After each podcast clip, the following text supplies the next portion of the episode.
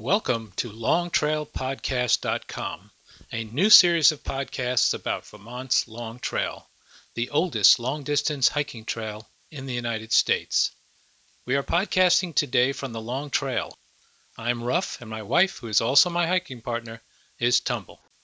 Okay, it's July 15th, 2008, and we're sitting on the Long Trail along Bamforth Ridge, looking out over Duxbury Window, sitting on a bench built by the Green Mountain Club in memory of John Nutsey Natte, 1965 to 1999. And I'm Ruff, and I'm sitting here with my wife and hiking partner, Tumble. How you doing, Tumble? Pretty good. How you doing? I'm doing fine now. We hiked up from the parking lot, elevation 400 feet, to this nice window, 1.6 miles south on the Long Trail, and we're sitting at elevation approximately 1,400 feet. Tell me something about your hike. Oh, it was beautiful. Nice trail, some nice lovely flat spots for Vermont, and some heart-racing ups. Some of the streams were running. Everything is just so beautifully green. We had a light little breeze through some parts of the hike, and then through other parts there it was a little warmer. No bugs to speak of, really, except in the warm section, but they didn't seem to be biting. And it was good exercise. Felt good, beautiful, beautiful setting, and a wonderful hiking partner. Well, thanks for that. Did we meet anybody along the way? Yes, we did. We met Ranger and No Rain, I guess his name was. Two hikers that are doing the Long Trail end to end, and he was from Mount Holly, wasn't he? Yeah, Mount Holly, and that's Ranger was from Mount Holly, and No Rain was from New York. And they were complaining a little bit about going over Camel's Hump in the rain. But they were having a good time, and I can't think of anything else about them. And, well, they were hiking northbound. Oh, yes, northbound. Did we meet anybody else after that? Yeah, we met Eagle, elderly gentleman who's finishing just as we were, met him. He was going down the trail, and when he got to the parking lot, he would have completed his end-to-end. And his name is Eagle, and he's from Mississippi. We had a good time talking to him. Yeah. One of the things about these hikers who've been out on the trail for, as obviously, quite a long time, they all seem to be in good spirits. They all seem to be energetic, and we saw lots of smiles and lots of energy. And that's one of the great things about the hiker community.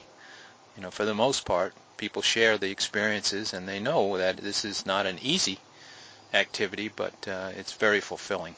It was really nice, though, when we checked in at the trailhead, signed the logbook, to see that Nick Jr.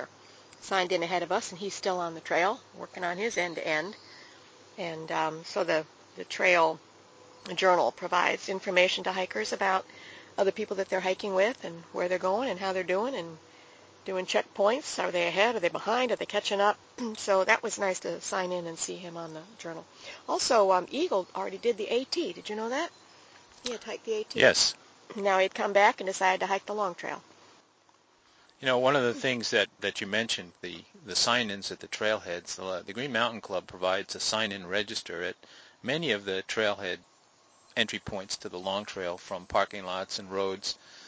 And it's important to sign those registers, even if you're going just for a day hike or maybe just for a few hours, just to sign in, give your name and or your trail name, your hometown, number of people in your party, and what your destination is. And this is helpful for the Green Mountain Club to track the amount of traffic that any particular trail section receives, and also for safety reasons. If a rescue crew is looking to locate someone who hasn't been seen for a while, then this is a good indication of where you were at a certain time and day. Or family and friends looking for you, or other hikers know where you are. And it's also important to sign out when you leave so everybody knows you got out safely.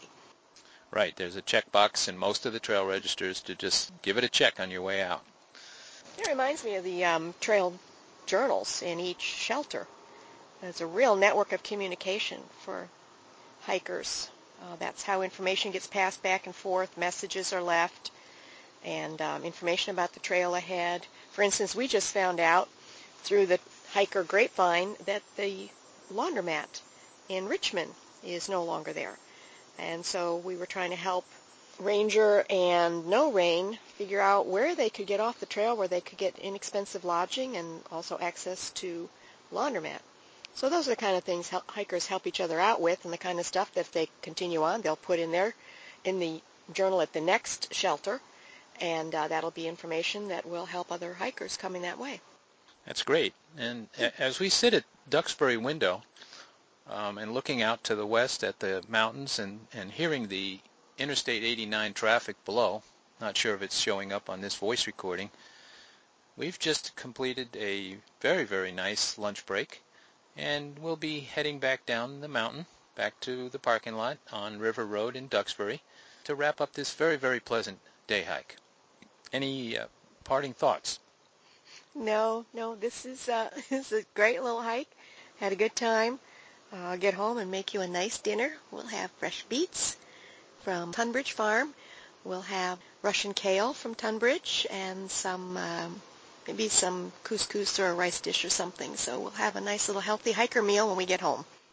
Sounds great. No better way to build an appetite than to get out on the trail for a while. So this is Rough and Tumble signing off, and we'll see you next time on LongTrailPodcast.com. Happy hiking!